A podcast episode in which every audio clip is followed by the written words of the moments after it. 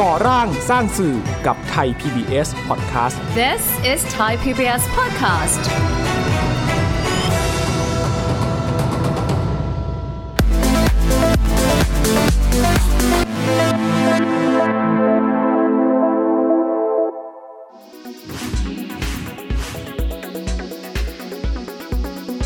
สื่อสาธารณะต้องปรับตัวขนาดใหญ่ต้องเป็นพื้นที่การเรียนรู้ที่ควบคู่ไปกับเรื่องการศึกษาด้วย ต้องเป็นพื้นที่ที่เด็กมีส่วนร่วม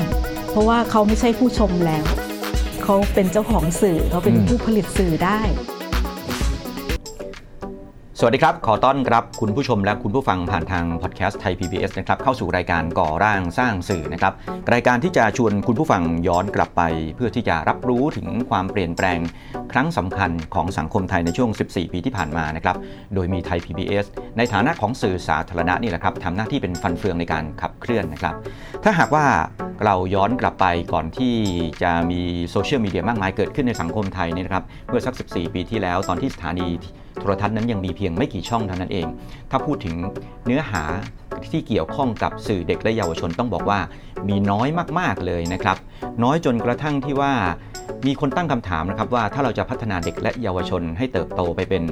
ผู้ใหญ่ที่สามารถที่จะทำงานเพื่อสังคมไทยได้นั้น เรามีเครื่องมืออะไรที่จะสามารถช่วยให้เขานั้น สามารถที่จะเรียนรู้แล้วก็พัฒนาตัวเองได้นะครับ แต่หลังจากที่เกิดสื่อสาธารณะเกิดขึ้นนะครับ ตอนนี้ความเปลี่ยนแปลงครั้งสำคัญก็เกิดขึ้นนะครับ เพราะว่าพื้นที่สื่อสำหรับเด็กและเยาวชนนั้น มีเพิ่มมากขึ้นจริงๆนะครับ เพิ่มมากขึ้นสักขนาดไหนแล้วว่าความเปลี่ยนแปลงนั้นเกิดอะไรขึ้นบ้าง วันนี้เราจะคุยกับคุณเข็มพรวิรุณราพันธ์นะครับ ผู้จัดการสถาบันสื่อเด็กและเยาวชน หรือว่า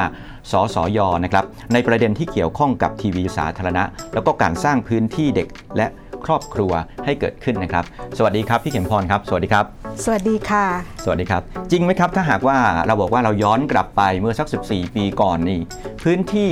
ที่เกี่ยวข้องกับเนื้อหาเชื่อมโยงกับเด็ก เยาวชน ครอบครัวนั้นมีน้อยจริงๆใช่ไหมครับ ค่ะ ตอนนั้นต้องถือว่าเราวิจัยเลยนะ เราทำสำรวจดูนั่งดูหน้าจอแล้วก็เปรียบเทียบ รายการที่มีอยู่ของทุกช่องครับนะคะที่มีอยู่เนี่ยมีไม่ถึง 1%ไม่ถึง 1%ไม่ถึง 1%นี่เฉพาะโทรทัศน์นะคะวิทยุก็ก็น้อยมากอืมครับค่ะ แล้วก็เป็นแบบนี้มาตลอดครับเพราะฉะนั้นเด็กก็ดูแต่รายการผู้ใหญ่อืมซึ่งเราก็วิพากษ์วิจารณ์ว่าเอ๊ะเหมาะสมไหมครับนะคะ มีละครมีรายการรุนแรงหรือมีอะไรต่างๆ ที่ไม่ใช่รายการเด็กและครอบครัวค่ะที่พูดถึงว่าบอกว่า 1%นี่จริง ๆ แล้วมันควรมีตั้งควรจะต้องมีสักกี่เปอร์เซ็นต์ครับ จริง ๆ ยิ่งมากยิ่งดีครับนะคะ เพราะว่าจริง ๆคำว่าครอบครัวเนี่ยคือดูได้ทุกวัยอืมไม่ใช่เฉพาะเด็ก แล้วมันเป็นรายการที่สร้างสรรค์ครับการเรียนรู้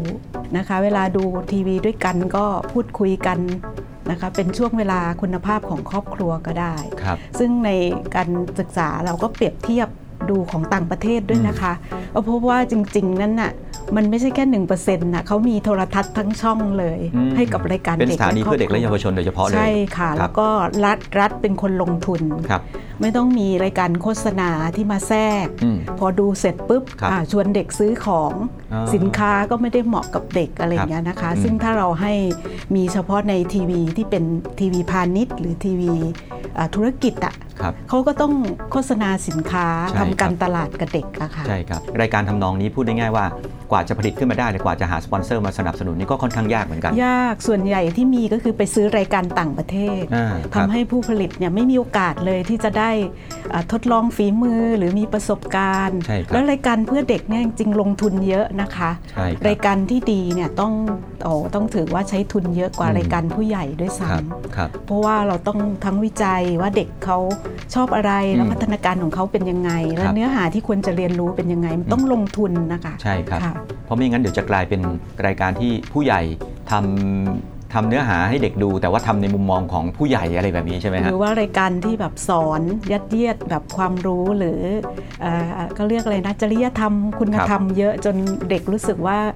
เขาเขาพอแล้ว พ่อแม่ก็สอนเยอะแล้วครับโรงเรียนก็สอนเยอะแล้วครับเขาอยากอ่าดูรายการที่มีทั้งบันเทิงความสนุกสนานมีจินตนาการครับแบบที่ในชีวิตจริงไม่มีอะค่ะครับคุณเข็มพรในฐานะคนที่ทำงานด้านนี้มานานตอนนั้นเรารวมกลุ่มกันขับเคลื่อนยังไงครับ เพื่อที่จะทำให้มันเกิดพื้นที่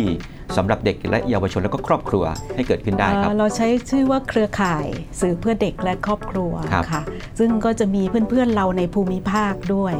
นะคะอืมแล้วก็มีกลุ่มที่ทำสื่อแต่ละประเภท อย่างเช่น จัดรายการวิทยุเพื่อเด็กครับอ่าทำหนังสือเพื่อเด็ก ทำเพลงนะคะหรือว่ามีผู้ผลิตบางรายการนะคะที่เอ่อตอนนั้นน่ะทางสำนักงานกองทุนสนับสนุนการสร้างเสริมสุขภาพครับก็ให้สปอนเซอร์ครับสำหรับคนที่อยากจะทำรายการอืมดีๆ เพื่อเด็กอืมก็จะเริ่มมีผู้ผลิตรายการโทรทัศน์ฮะนะคะที่เข้ามาเป็นเครือข่ายครับแล้วตอนปี 46เนี่ยเราก็พยายามผลักดันไปที่คณะรัฐมนตรีด้วยว่าอยากให้มีประกาศว่าอืมให้สถานีต่างๆเนี่ยฮะมีพื้นที่สำหรับเด็กครับค่ะเราก็เลยเป็นคล้ายๆเกาะกลุ่มกันเป็นเครือข่าย คือรวมกลุ่มกันรวมพลังกัน ใช่ครับค่ะ ต่อเนื่องมาจนครับกระทั่งพอพอทราบว่าจะมีเอ่อพระราชบัญญัติที่จะจัดตั้งไทย PBS ทีวีสาธารณะเนี่ยเราก็ดีใจมากเลยอืมเราถือว่าเป็นโอกาสครับ 14 ปีที่แล้วเราต้องบอกว่าโทรทัศน์นี่มันมี 5 ช่อง 5 ช่องนะครับอ่า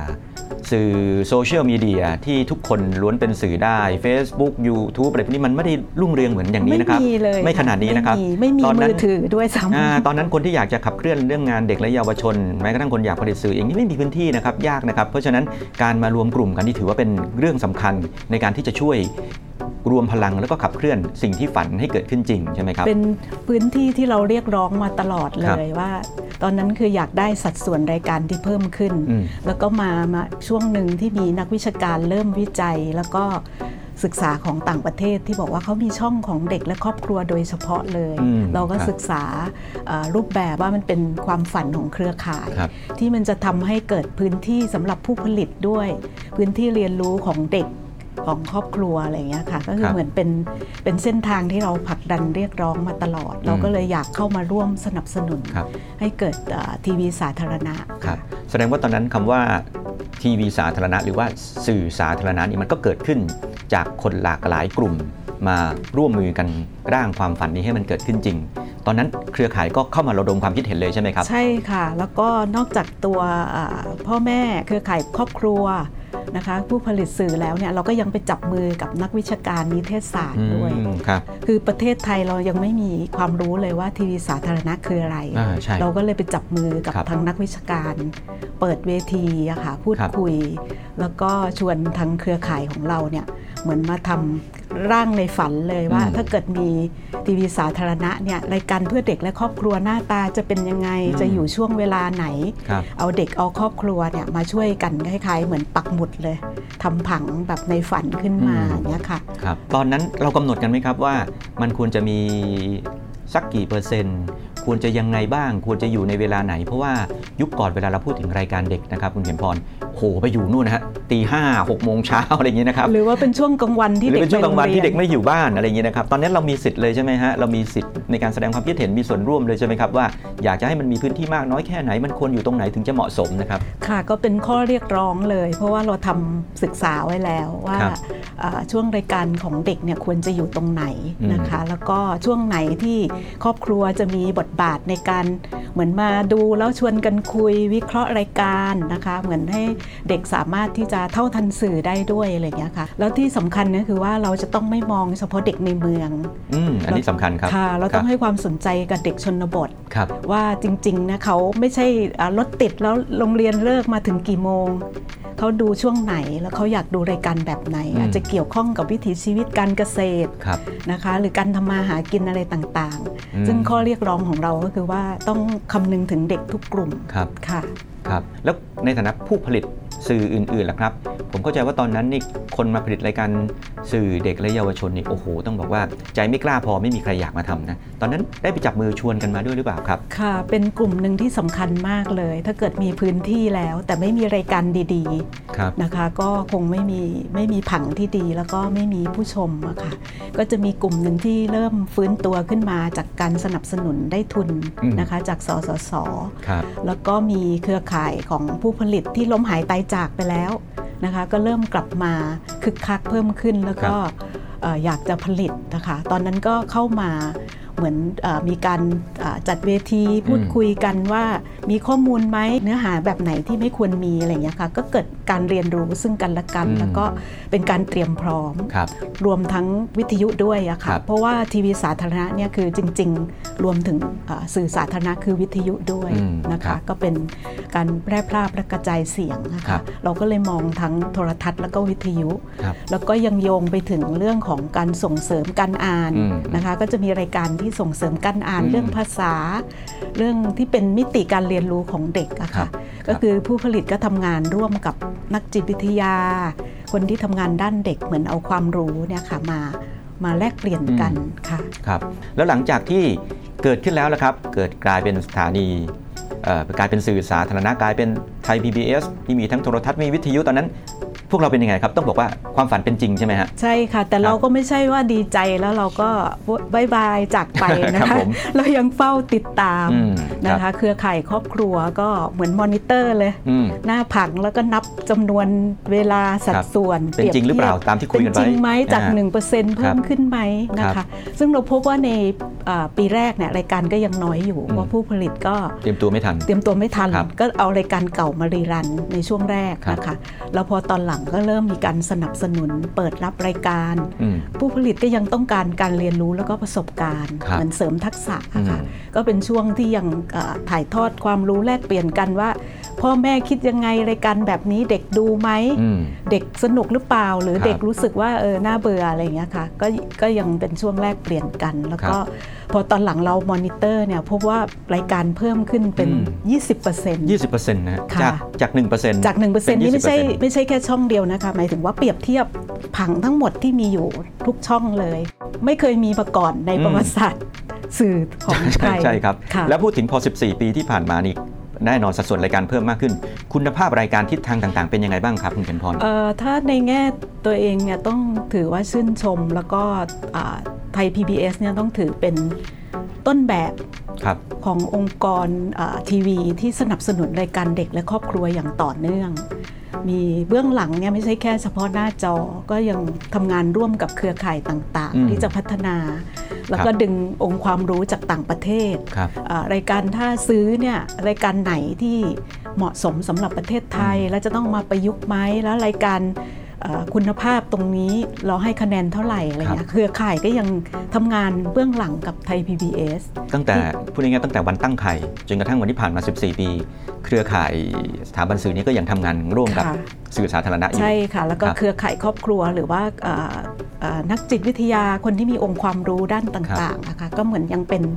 ผู้ที่ช่วยสนับสนุนนะคะที่ที่ทำให้เกิดการอยู่เบื้องหลังที่ครับตั้งใจที่จะให้พื้นที่เด็กและครอบครัวเนี่ยเป็นพื้นที่ที่มีคุณภาพครับในสายตาของคนทำงานเป็นยังไงครับ 14 ปีนี้ถ้าพอจะสอบผ่านไหมครับ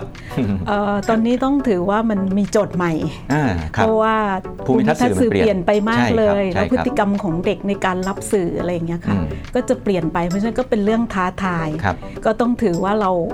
เหมือนมีความคาดหวังใหม่แล้วอืมความคาดหวังเดิมเนี่ยก็คิดว่าอาจจะไม่ตอบโจทย์ครับค่ะครับมองถึงทิศทางยังไงครับ ในเมื่อตอนนี้ภูมิทัศน์สื่อต่างๆ มันก็เปลี่ยนอยากจะให้บทบาทของสื่อสาธารณะ โดยเฉพาะทางทางด้านเด็กเยาวชนและครอบครัวนี้ไปทางทิศทางไหนบ้างครับ คิดว่าน่าจะต้องเป็นพื้นที่การเรียนรู้ที่ควบคู่ไปกับเรื่องการศึกษาด้วยครับเพราะว่าระบบการศึกษาเราตอนนี้ก็ต้องถือว่า โอ้โหต้องปรับตัวขนาดใหญ่ใช่เลยครับเด็กใช่เรียนครับ ออนไลน์ ครับ แล้วก็น่าจะต้องเป็นพื้นที่ที่เด็กมีส่วนร่วม เพราะว่าเขาไม่ใช่ผู้ชมแล้ว ใช่ครับ เขาเป็นเจ้าของสื่อเขาเป็นอืม ผู้ผลิตสื่อได้ใช่ครับ นะคะก็คงจะต้องมีบทบาทในเชิงที่เชิงรุกมากขึ้น ให้เกิดการมีส่วนร่วมครับแล้วก็อาจจะต้องตอบโจทย์ความหลากหลายของสังคมที่มันมีประเด็นใหม่เรื่องสื่อด้วยใช่ไหมครับ เรื่องการบูลลี่กันในสื่ออะไรต่างๆใช่ใช่ไหมครับค่ะซึ่งซึ่ง 14 ปีก่อนนี่มันมันมันไม่ไม่รุนแรงมีเลยมันไม่ได้เยอะขนาดนี้ๆนะไม่ครับมีเรื่องการครับเท่าทันการเป็นอ่าพลเมืองสื่อใช่ครับ อันเนี้ยก็คิดว่าอาจจะต้องมีไม่ใช่แค่หน้าจอแล้วอาจจะต้องมอง กิจกรรมเชิงรุกใช่นะคะที่เข้าไปในพื้นที่ต่างๆและให้ครับเกิดการมีส่วนร่วมของเด็กของเยาวชนครับครับเพราะฉะนั้น 14 ปีที่ผ่านมานี่แม้ว่าถึงจะสอบผ่าน แต่ว่าก็ยังมีโจทย์สำคัญในการที่จะต้อง ฝ่าข้ามไปให้ได้นะครับ เพราะว่าแน่นอนว่าสังคมต่างๆ มันเปลี่ยนแปลงไปนะครับ วันนี้ต้องขอบพระคุณคุณเข็มพร วิรุฬาพันธ์มากๆนะครับ จากสถาบันสื่อเด็กและเยาวชน หรือว่าสสยนะครับที่มาช่วยกันย้อนอดีตด้วยและรวมถึงมองไปถึงอนาคตด้วยนะครับว่าสื่อสาธารณะนี่ควรจะต้องมีบทบาทอย่างไรบ้าง ขอบพระคุณมากนะครับ ขอบคุณครับ ครับและทั้งหมดนี้ก็คือก่อร่างสร้างสื่อนะครับที่เราจะมาย้อนคุยกันถึงบทบาทของสื่อสาธารณะในช่วง 14 ปีที่ผ่านมานะครับคุณผู้ชมก็สามารถที่จะติดตามได้เป็นประจำนะครับทุกๆ วันจันทร์ถึงวันพฤหัสนะครับเวลา 22นาฬิกา15 นาทีถึง 22นาฬิกา30 นาทีนะครับและถ้าหากว่าใครเป็นแฟนพอดแคสต์ไทย PBS ก็สามารถฟังอีกช่องทางหนึ่งผ่านทางพอดแคสต์ได้ด้วยนะครับก็ง่ายๆนะครับเข้าไปที่ w w w thaipbspodcast.com นะครับ วันนี้หมดเวลาลงแล้วนะครับ ผมประสานอิงคนันท์ลาคุณผู้ชมไปก่อนนะครับ สวัสดีครับ